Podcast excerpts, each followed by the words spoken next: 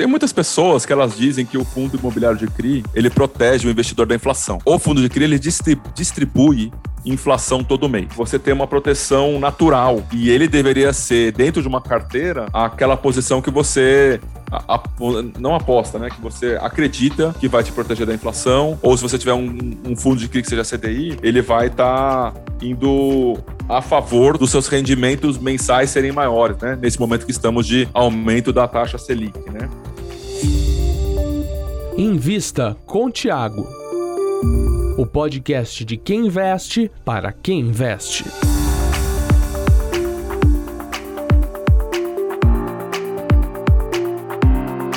Olá, ouvinte do Invista com Tiago. Eu sou Lucas Goldstein. Este podcast leva o nome de Tiago Reis, fundador da Suno Research, que está comigo. Olá, Tiago. Olá, Lucas Goldstein. Olá, você também, o espectador. E também olá pro Felipe Ribeiro, que é um amigo de longa data aí do mercado de capitais. Há quanto tempo a gente se conhece, Felipe? Bom, primeiramente, seja bem-vindo, se apresente e depois fala quanto tempo a gente se conhece, nem eu lembro. Bom, obrigado pelo convite, me sinto muitíssimo honrado estar falando com vocês aqui podcast. Putz, Thiago, acho que faz pelo menos uns quatro anos que a gente se conhece, batalhando pela melhoria do mercado de capitais como um todo, né?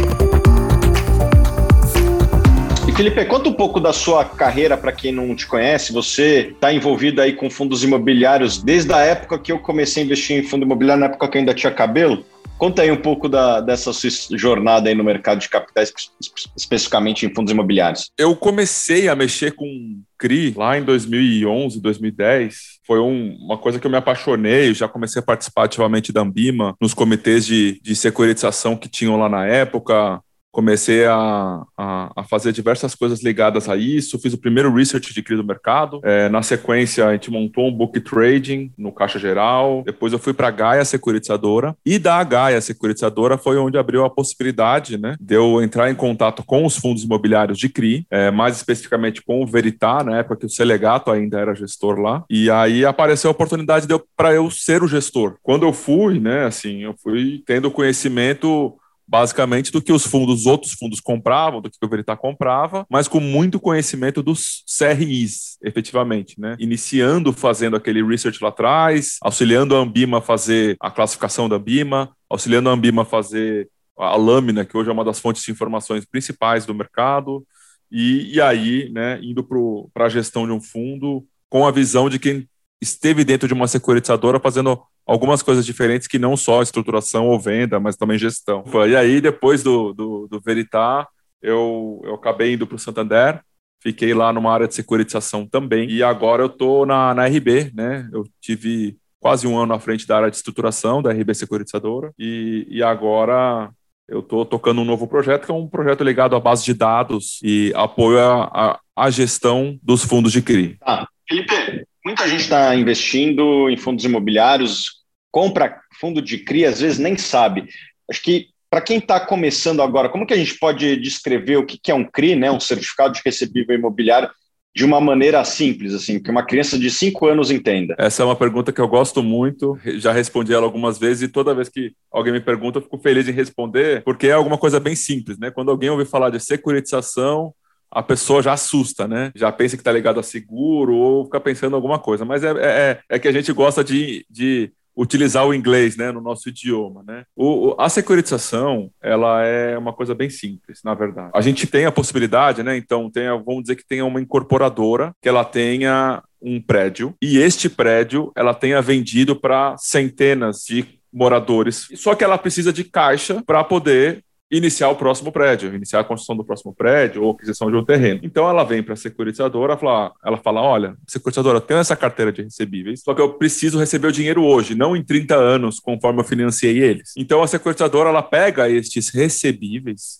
e transforma em um título que seja possível de ser vendido. Este movimento de pegar recebíveis e transformar em títulos, o que era feito nos Estados Unidos era pegar então os receivables e transformar em securities então, o nome que foi dado nos Estados Unidos foi securitization. Aqui no Brasil, em vez de a gente utilizar a palavra de titularização, que é transformar recebíveis em títulos, a gente utilizou o nome securitização acompanhando o mercado americano. Né? Em mercados como Espanha e Portugal, o nome é titularização mesmo. Nada mais é do que esse simples movimento de transformar recebíveis em títulos para investidores comprarem. E o que, que, é um recebível? Vamos lá, é um, é um aluguel futuro? É o, é o que, que ele pode ser? Ele pode ser um aluguel, ele pode ser um financiamento, a compra, ele pode ser um financiamento um refinanciamento, né, que é o home equity, a pessoa já tem um imóvel, ela utiliza aquele imóvel para tomar um empréstimo mais barato, pode ser a compra é, de um multipropriedade, né? Tem diversos fundos, fundos imobiliários que estão investindo em CRI de multipropriedade. Pode ser a aquisição de um imóvel por um fundo, né? Felipe, conta um pouco de como tem sido o crescimento de CRIs no Brasil ao longo dos últimos anos. Assim, a gente tem visto, tá, Tiago,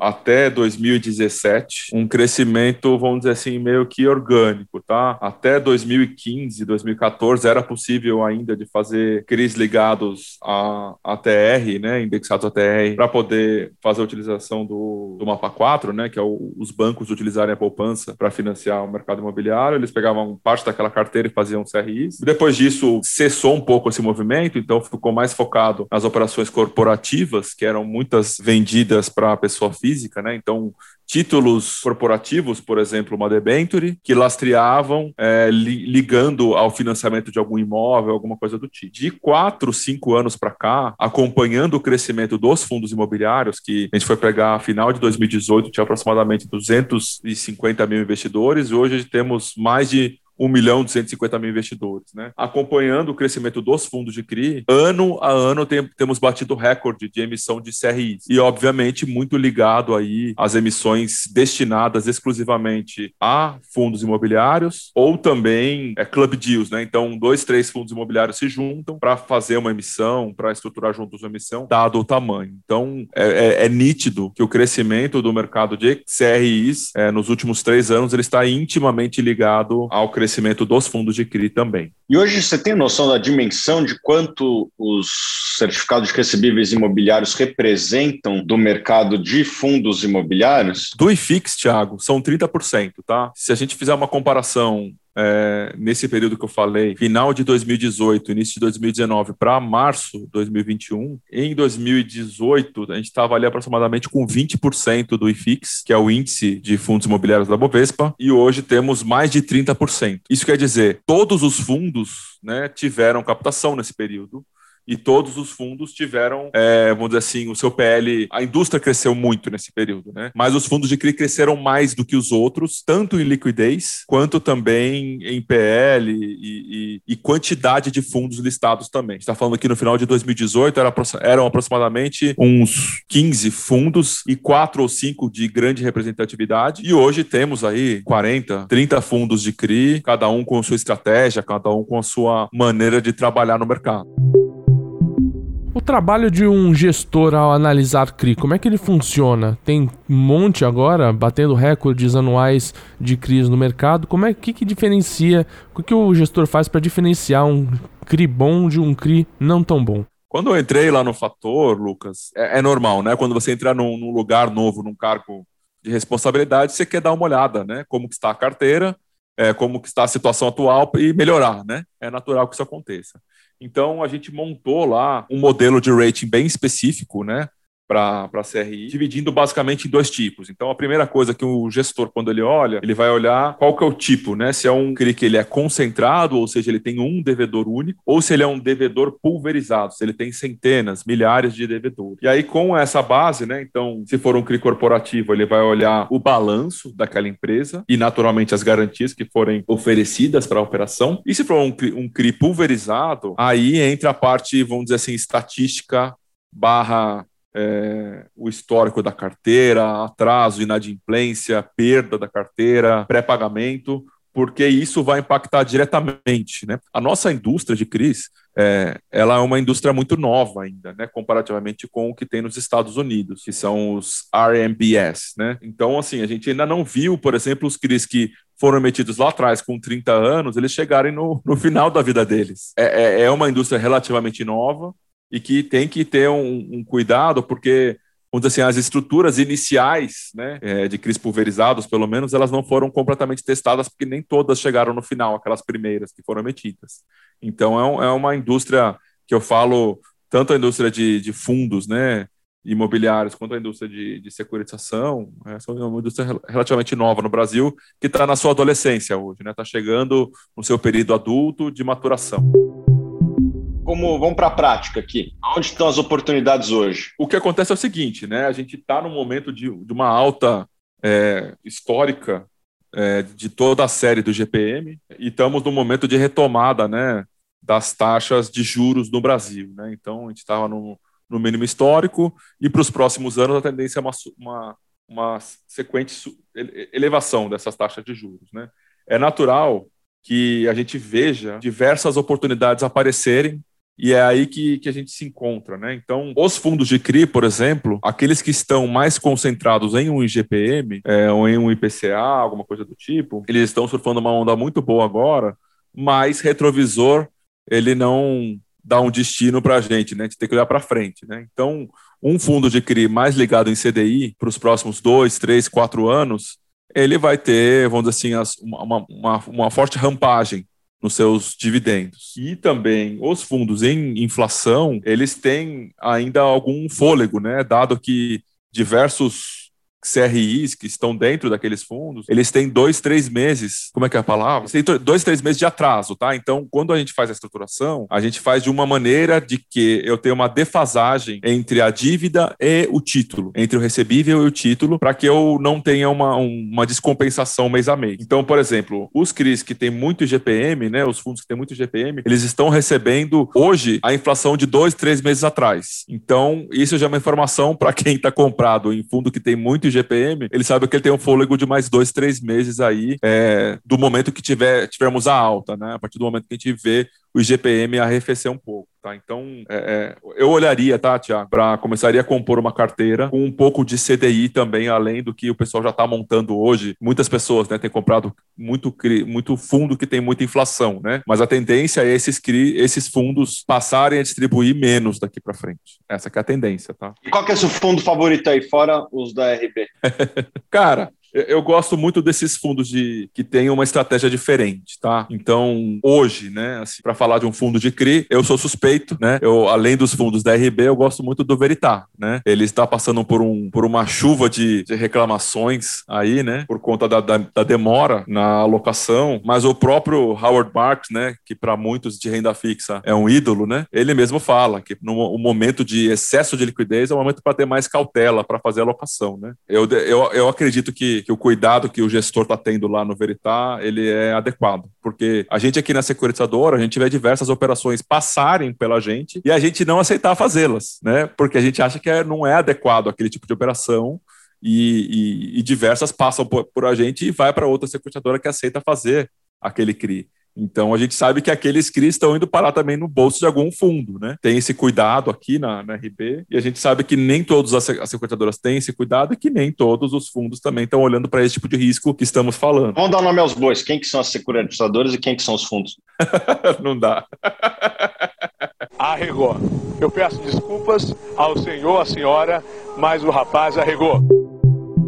Eu queria saber como é que se balanceia num, num fundo crise de diferentes riscos. Existem crise de risco maior, crise de risco menor. Como é que funciona isso? Esse, essa é a grande mágica, né? Então, eu, eu consegui, dentro do meu comitê de crédito, dentro da, da minha área é, de decisão de compra dos CRIs, eu, eu ter a capacidade de saber balancear setores, balancear geograficamente aquelas dívidas, balancear os riscos que estamos correndo. Então, vou pegar uma parte da carteira em corporativo, vou pegar uma parte da carteira em CRI pulverizado, vou pegar uma parte da carteira em é, home equity. Esse que é o segredo, tá? Então, o, o, esse balanceamento, Lucas, ele é feito dado o entendimento macro é, da asset. Por isso é importante ter um economista que ele tenha conhecimento é, ou o seu call, né? Então, ah, então o economista da Asset ele dá o call de que realmente, então está na hora de se posicionar mais em CRIs CDI mais do que CRIs percentual do CDI e tirar a mão dos CRIs IGPM e PCA, porque a tendência é de queda na, na, nos, na inflação. Né? Então,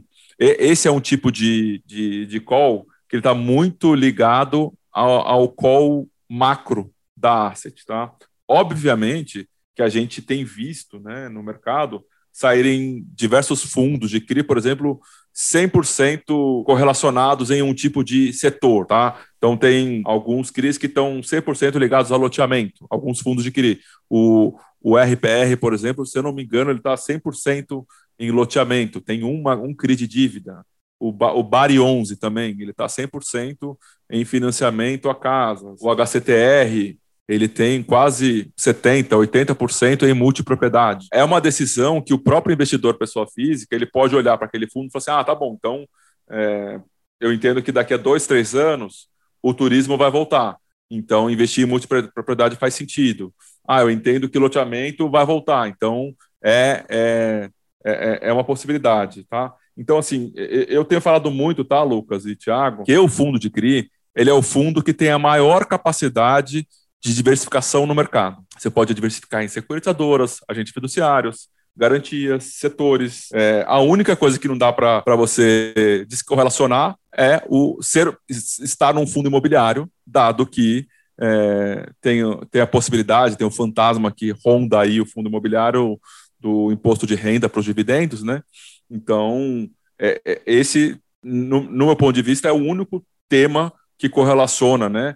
Todos aqueles ativos. De resto, você tem um, um, ativo muito pulverizado se o gestor ele souber fazer essa, essa, essa mescla que a gente está conversando, tá?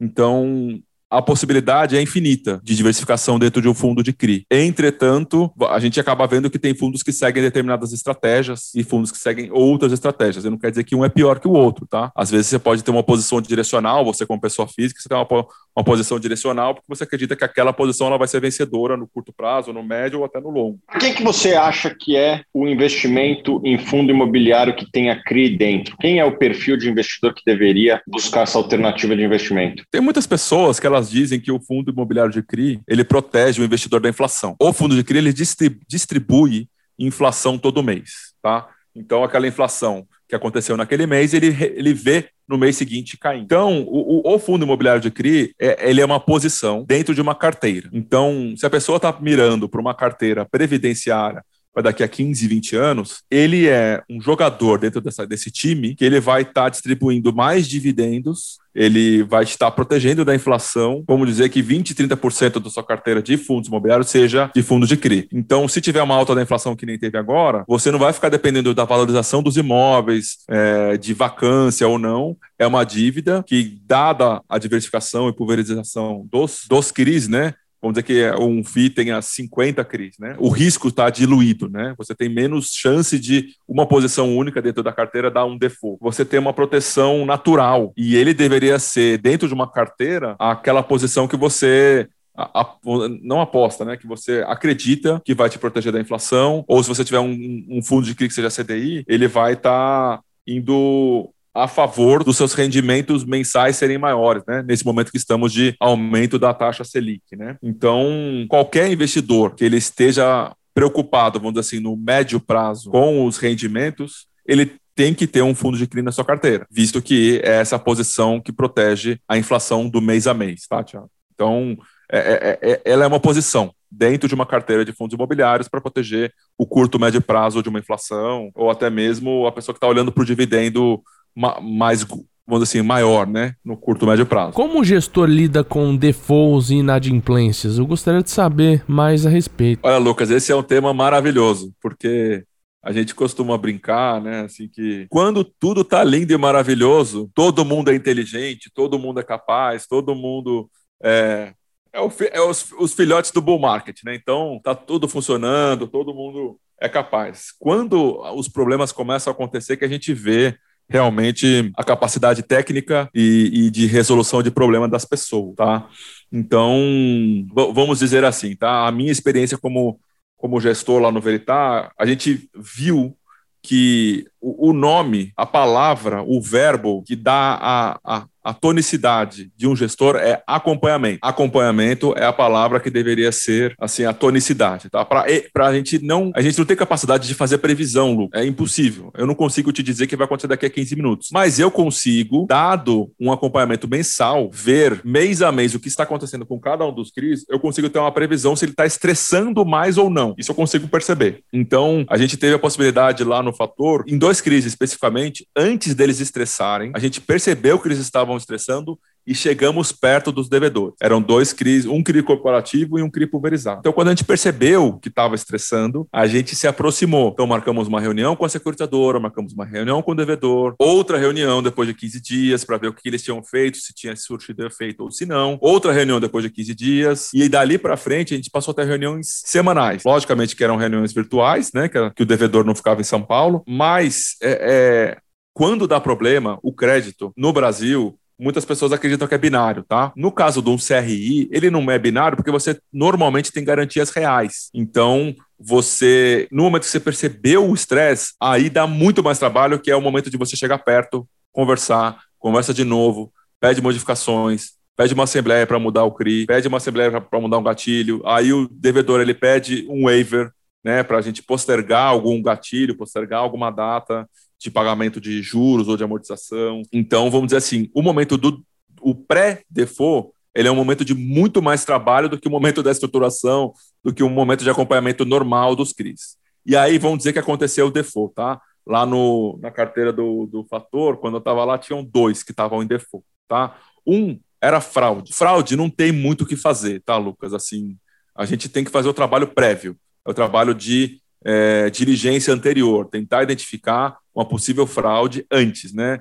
O, o, o, eu tenho falado essa, essa frase muito ultimamente, mas para mim ela é uma realidade. Não existe bom negócio com pessoa ruim. Então, o trabalho de diligência ele é o trabalho mais importante para a, a, a a compra de um crédito, né, para você dar dinheiro, né? Então, depois que foi, foi dado o crédito, no caso daquele CRI lá do fator, não tinha muito mais o que fazer, não, nem tinha sido eu que tinha feito a alocação, era um CRI bem, bem mais antigo, e o mercado tinham cerca de 10 fundos que tinham aquele CRI. Então, o, o, a pessoa, o devedor, ele conseguiu enganar bem as pessoas, né? Não foi só o fator que, que vamos dizer assim, que falhou na identificação de uma possível fraude, tá?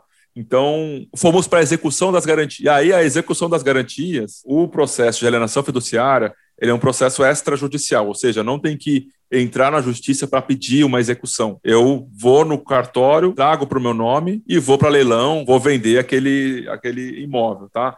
Então, no final do dia, ele, a gente passou por um estresse grande, gastou-se muito tempo, gastou-se dinheiro com os advogados apoiando a gente, mas é, é, vamos dizer assim, se eu fosse sozinho na gestão, a gente tinha lá mais duas pessoas apoiando a gestão, com certeza algum prato, entre aspas, tá? algum prato dos que estavam equilibrando ali teria caído. Então é muito importante a gestão ter pelo menos duas pessoas, ou uma pessoa e outra que seja compartilhadamente com outro tipo de estratégia de fundo, porque no momento do estresse, do default, gasta-se muito tempo. Então eu falei que aqueles CRIs que estavam em pré-default, a gente fazia uma, uma reunião por semana. Neste CRI que deu default, era call todo dia, de uma hora, duas horas, até, vamos dizer assim, apurumar o barco para depois passar para uma reunião por semana, mas foram tipo um mês tendo call todo dia com o advogado, com a secretadora, com o devedor, tentando resolver, tá?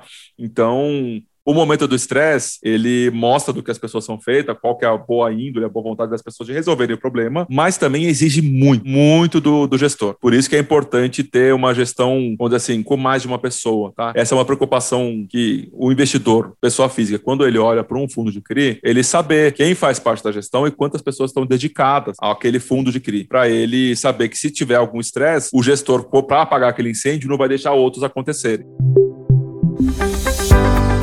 podcast@sunoresearch.com.br. Seu canal de contato com a gente.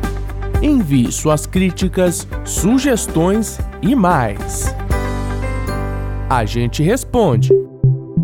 E no caso da estruturação, tem alguma forma de amenizar, de certa forma, essa resolução de conflitos? Já está setado ali na parte da execução, algo que possa já facilitar essas calls, esse processo, caso ele aconteça? Tem, né? Assim, o que a gente busca fazer, tanto aqui na RB, é, como em algumas outras secretadoras, por exemplo, eu trabalhei na Gaia, né? Gente, eu vi essa preocupação lá também, era ter um processo claro. Ter um processo claro facilita e palavras exatas, né? Quase que como se fossem palavras matemáticas. Quer dizer, se acontecer isso, acontece aquilo, para não ficar, ah, eu entendi que acontece diferente. Eu entendi que acontece, na verdade, acontece isso, né? Então, o que a gente está dizendo é ter palavras e pessoas que tenham passado por estresse antes, por operações que deram problemas, para saber quais são os problemas que acontecem, tá? Então, e tem uma prática no mercado que muitas pessoas temem. Eu vou, vou tentar ser simples para explicar, tá?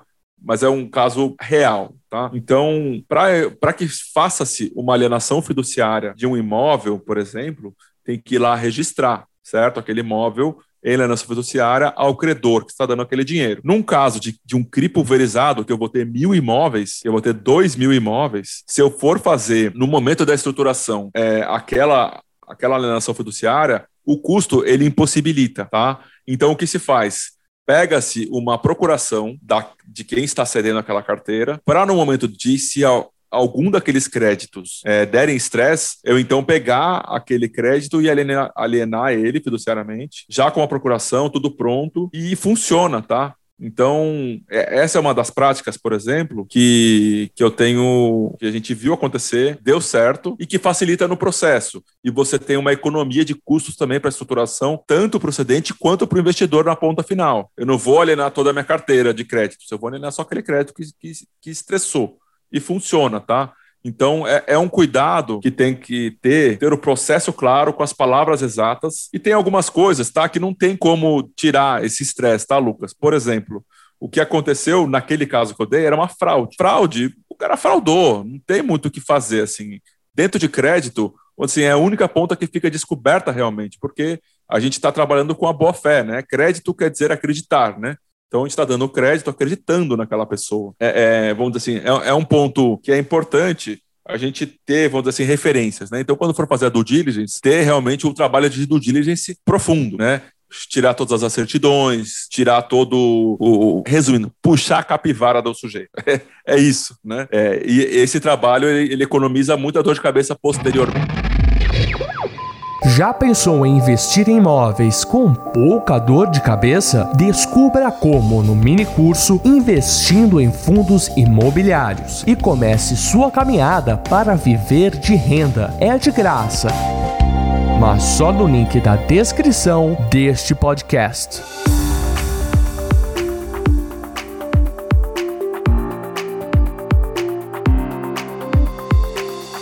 Assim terminamos um episódio completo, dinâmico e profundo do Invista com o Thiago. Primeiro sobre Cris com o Felipe Ribeiro, mas quem vai dar a palavra para o Felipe é o Thiago Reis. Muito obrigado. Uma gravação aqui que a gente aprendeu muito a respeito de certificados recebíveis imobiliários. É uma das principais categorias entre os fundos imobiliários e o Felipe há muito tempo nessa indústria, conhece muito. Com certeza a gente conseguiu aprender muito com ele hoje. Muito obrigado, Felipe. Valeu, Thiago. Muito obrigado Obrigado, Lucas. Um abraço a todos. Rapidamente, queria saber essas camisetas que vocês estão usando aí. Essa minha é da Suno e a do Felipe também é. é a minha é o Ativos de Valor. Ah, dá para comprar lá na, na lojinha, né, Thiago? É isso? É isso aí. Não sei como é que tá o estoque agora, mas a gente tem camisas lá para vender da, da Suno com a, com a reserva lá. Então tem, tem vendido bem, aí o pessoal tem usado, tem publicado nas redes sociais, tá super bacana. Muito obrigado, Felipe. Muito obrigado também você, Lucas, e principalmente a você aqui, nosso espectador, nosso ouvinte do podcast podcast Invista com o Thiago. A gente se vê na quarta que vem.